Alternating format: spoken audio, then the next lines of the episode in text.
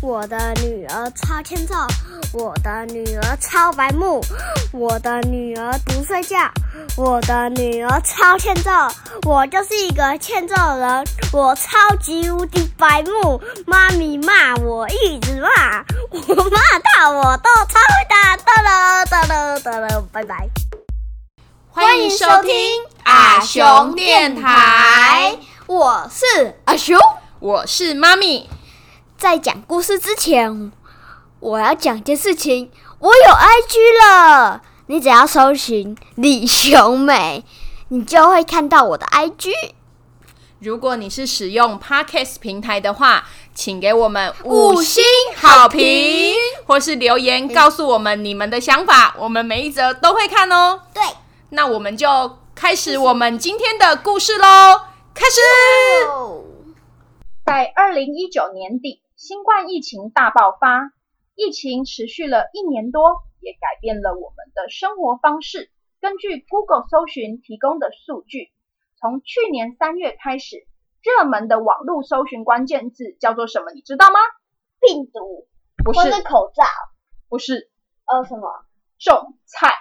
种菜？为什么？嗯，尤其是在都市哦，因为人口很多，很多人不愿意冒险出去买食物啊。所以不就有了宅配蔬菜箱或是外送生鲜的服务吗？嗯，对不对？对。甚至有些人会在家里种起了菜，自给自足。像是在台北的永康街有一个叫做景安顶菜园，社区里面的居民就利用屋顶上的空间，打造一片绿色的菜园，收成各式各样的蔬菜。其实除了在台湾以外啊，世界上还有很多国家都也开始了注重这种都市农业的发展喽。那么你为什么都要在都市种菜？为什么不是乡下种菜？当然是因为缺乏粮食啊。在第一次世界大战跟第二次世界大战的时候，农夫都上了战场了，乡下没有农夫啦。当时候的美国、加拿大、澳洲、德国这些国家。就有了粮食不足的危机嘛，因为农夫都去上战场啦，对不对？农夫要上战场，全国的人都要去打仗啊！哦，你以为只有都市的人要打仗哦？所以啊，政府开始鼓励人民可以在自己的家里的后院啊、屋顶啊，或是公园的空地开辟菜园，种种蔬菜水果。除了可以自给自足以外，多的食物还可以提供给军队使用，让他们努力上战场去打仗，对不对？嗯。所以啊，从那时候开始啊，都市就流行了全民种菜的运动喽。而这些菜园有了很吉祥的名称哦。那些菜园叫什么名称？你知道吗？不知道，叫做胜利花园或是战争花园，是不是听起来感觉就是会打胜仗的感觉？对啊，真的蛮像在打胜仗的。根据当时的官方统计啊，第二次世界大战的时候啊，美国出现了两千万座的胜利花园哦，生产了大概有。八百万吨的蔬菜水果，占了全国蔬菜量的百分之四十，哎，真的假的？这么多？对，八百万吨，哎，嗯吗？而且占了全部的生产量的百分之四十，这么多，哎，真的？Are you sure？你没看错？没有，是真的啦。Oh my god！所以啊，我们是不是不能小看在都市种菜的威力啊？对啊，说到了。都市菜园就一定要说说位在加勒比海的小岛国古巴了，他们可是都市农业的榜样哦。哦，嗯，在一九八九年苏联解体之后，就中断了跟古巴的生意往来，一直以来依靠苏联的古巴，一下子面临了经济的危机，没有了机械设备、动物饲料、肥料跟燃料，没有办法耕种啊。所以就没有收成嘛，对不对？对呀。人民就开始要饿肚子啦。后来呢，政府就鼓励大家在都市的空地种菜，养活自己。尤其是在他们的首都哈瓦那，更是全民总动员哦，大家都在自己的家里的后院庭园去种菜。哦，这这就有点像我养我自己。没错，反正有地的地方，通通都给它种起来就对了。种起来，嗯，种起来。而且这些蔬菜水果啊，都是没有农药的哦，因为他们没有化学肥料可以进口嘛。对啊。所以理所当然就要变成都是没有化学肥料的有机蔬菜哦。哦。嗯。根据统计啊，当时哈瓦那的有机菜园总面积高达三万五千公顷哦。你知道那有多大吗？什么是公顷？你记得上次妈咪说一个足球场有多大吗？好像是一公顷，对不对？嗯，没错。所以三万五千公顷等于就有三万五千个足球场那么大哎！Oh my god！相当于整个哈瓦那城市的面积的一半哦。他们一半的土地都在种菜，所以呢，种出来的作物不但可以让大家不再挨饿，和而且剩下的还可以当成肥料或燃料。一直到现在，在哈瓦那的市场上。都还是可以看到市民种的有机蔬菜哦。哦，嗯，下次如果我们有机会去古巴，是不是也可以买买看呢？对啊，我们很多有机会，结果都没有去。嗯，没办法，现在就疫情嘛，对不对？那妈咪，为什么古巴人跟苏联合作，他不能跟其他国家合作吗？那是因为啊，古巴本来是西班牙的殖民地，不过在一八九八年的时候啊。美国跟西班牙打仗，结果西班牙就打输啦。美国就要西班牙签一份叫做《巴黎合约》，里面的条约内容呢是要西班牙放弃对古巴的殖民统治，然后美国呢表面上就说，嗯，我承认古巴是独立的国家，实际上呢他们却控制了古巴的政治跟经济，导致古巴在一九五九年的时候呢发动了革命。推翻美国的统治，这让美国老大哥很不高兴啊！你觉得美国不高兴会怎么样？会去打别人。嗯，上次不是就有讲那个日本，然后然后弄美国，美国就去打他。对，但这一次他们不是用打仗。那妈咪问你，如果你跟你的好朋友吵架闹翻，你们会怎么样？如果很严重的话，我们就切八段，哼，然后绝交。没错。美国呢，就在隔年，也就是一九六零年的时候，跟古巴绝交了。他们说，我们不要再跟古巴做生意了。失去了美国这个重要的朋友以后啊，古巴就转去投靠当时的另外一个强国，叫做苏联。古巴出口食用的糖，跟苏联交换石油啊燃料，建立了好朋友的关系。这也就是为什么在一九八九年的时候。苏联解体之后，古巴也就跟着被影响了啊，得罪了美国，跟其其他跟美国当好朋友的国家也不敢帮助古巴，对不对？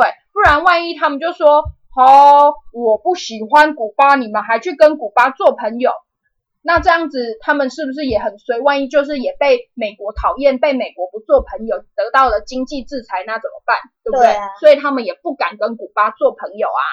他们时代很幼稚，很像两个男生吵架，然后就切八段。没错，是不是真的很幼稚？对。好啦，那我们来聊聊开心的事情。我们来聊聊北欧最大的垂直农场哦。那妈咪，什么是垂直农场？那在讲垂直农场之前，妈咪先问你，一般我们都是怎么种菜的呢？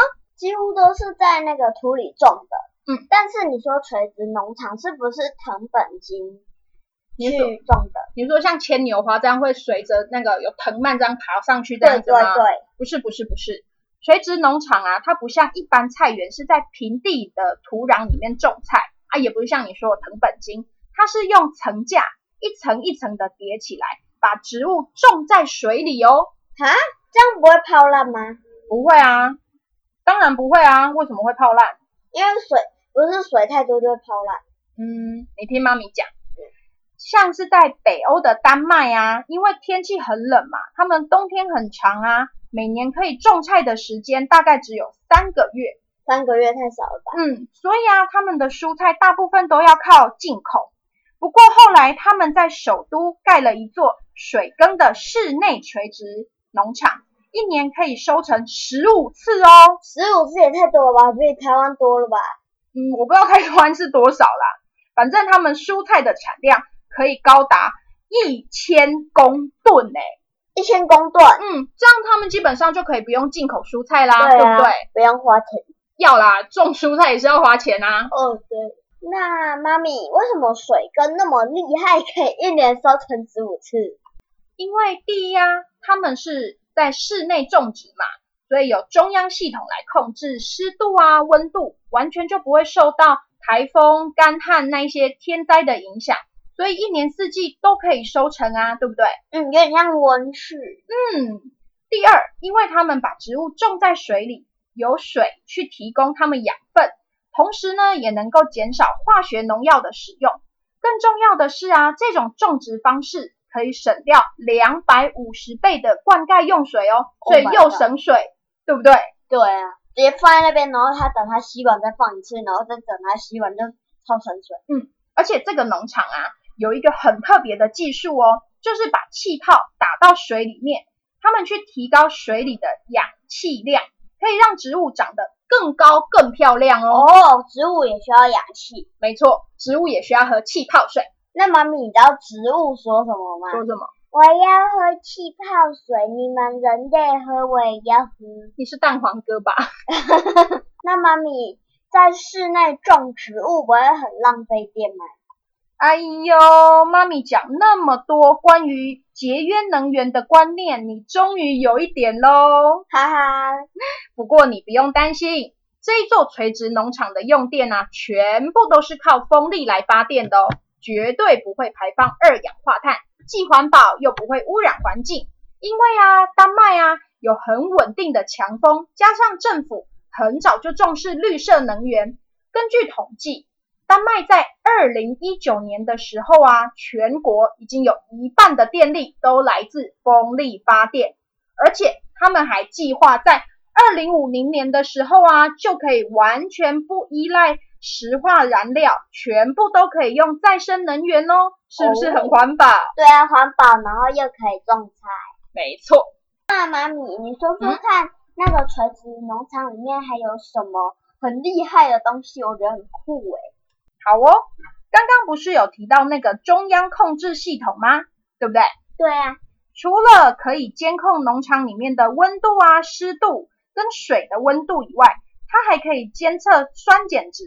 同时呢，他们会把这些数据全部都记录下来，当做以后种菜时候的参考哦。是不是很科技？对啊，蛮科技。嗯，累积下来的这些资料就变成了大数据。就可以靠这些精准的数据去判断，对不对？对，不然以前的农夫都是依靠经验的累积，要靠错误来学习。现在有了这些数据的累积，就可以提高成功率啊，对不对？对啊，嗯，现在变得好方便。嗯，没错，科技始终来自于人性啊。耶！那妈咪，水跟种菜不用施肥哦？当然要啊，养你都要给你补充营养，给你喝 C 了，何况是植物，对不对？对。不过呢，水耕种植，他们舍弃掉传统的化学肥料，改用大豆啊、牡蛎壳啊、益生菌等等这些天然的成分做成肥料，提供蔬菜需要的营养哦。那会给他们浇 C 泡的水吗？应该是不会，就已经给他们吃益生菌了耶。哦，好，好像会死翘翘。那妈咪。那个水跟菜在室内怎么进行光合作用？那又没有阳光，你怎么知道光合作用这么厉害？你没有教吗？有啊，我们自然课都教很多。真的哦，哎呦，上课好像有点认真听哦。当然啦，不然你是白交学费啊。嗯，是算你说的对。植物呢是需要用阳光来行光合作用的，但是呢，每一种植物需要的光谱颜色是不一样的。所以呢，农场就特制了 LED 灯泡，帮植物克制化，找到他们最适合的人造太阳。哦，果然我刚说果然没错。哎呦，你这次上自然课真的有很认真哦，连人造太阳都知道。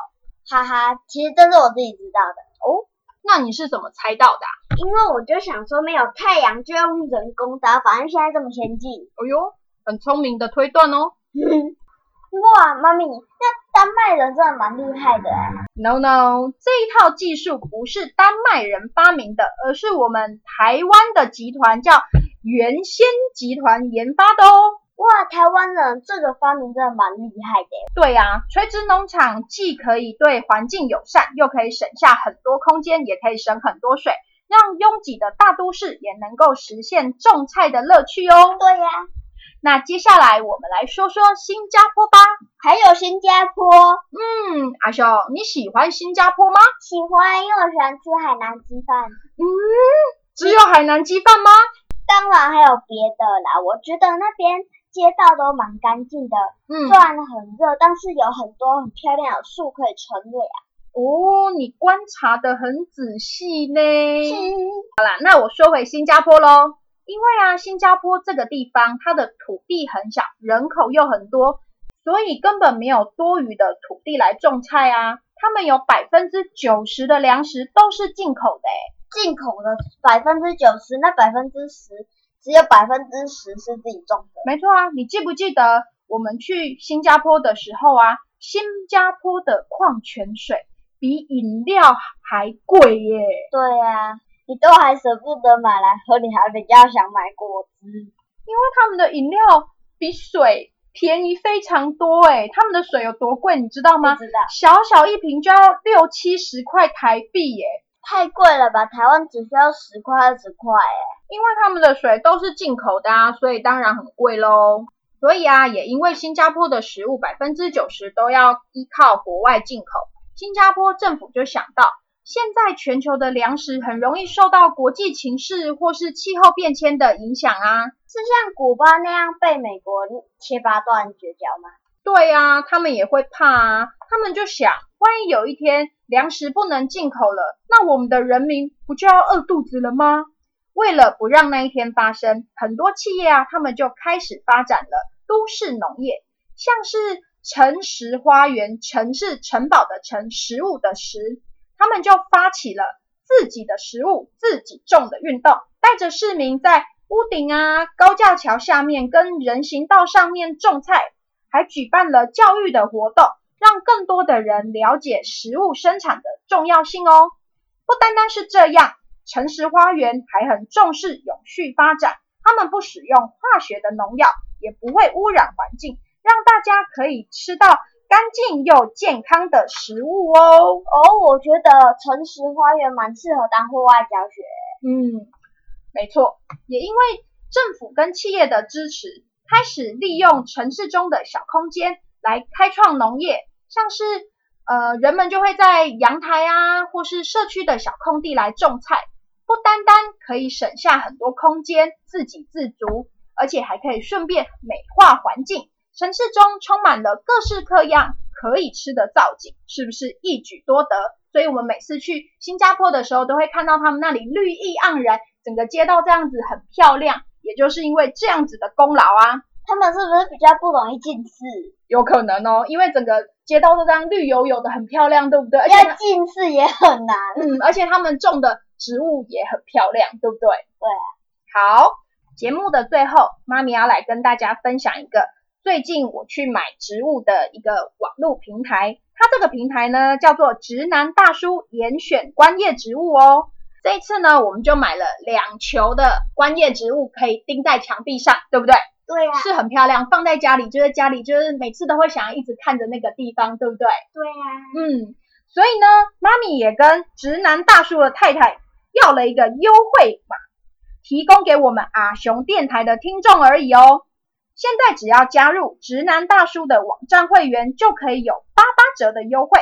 如果再加上阿雄电台专属的折扣码，就可以再打九折，相当于七九折诶。直男太太这一次真的是大放送哦，因为我说我真的很喜欢他们家的植物，希望把他们那么好的品牌分享给大家知道。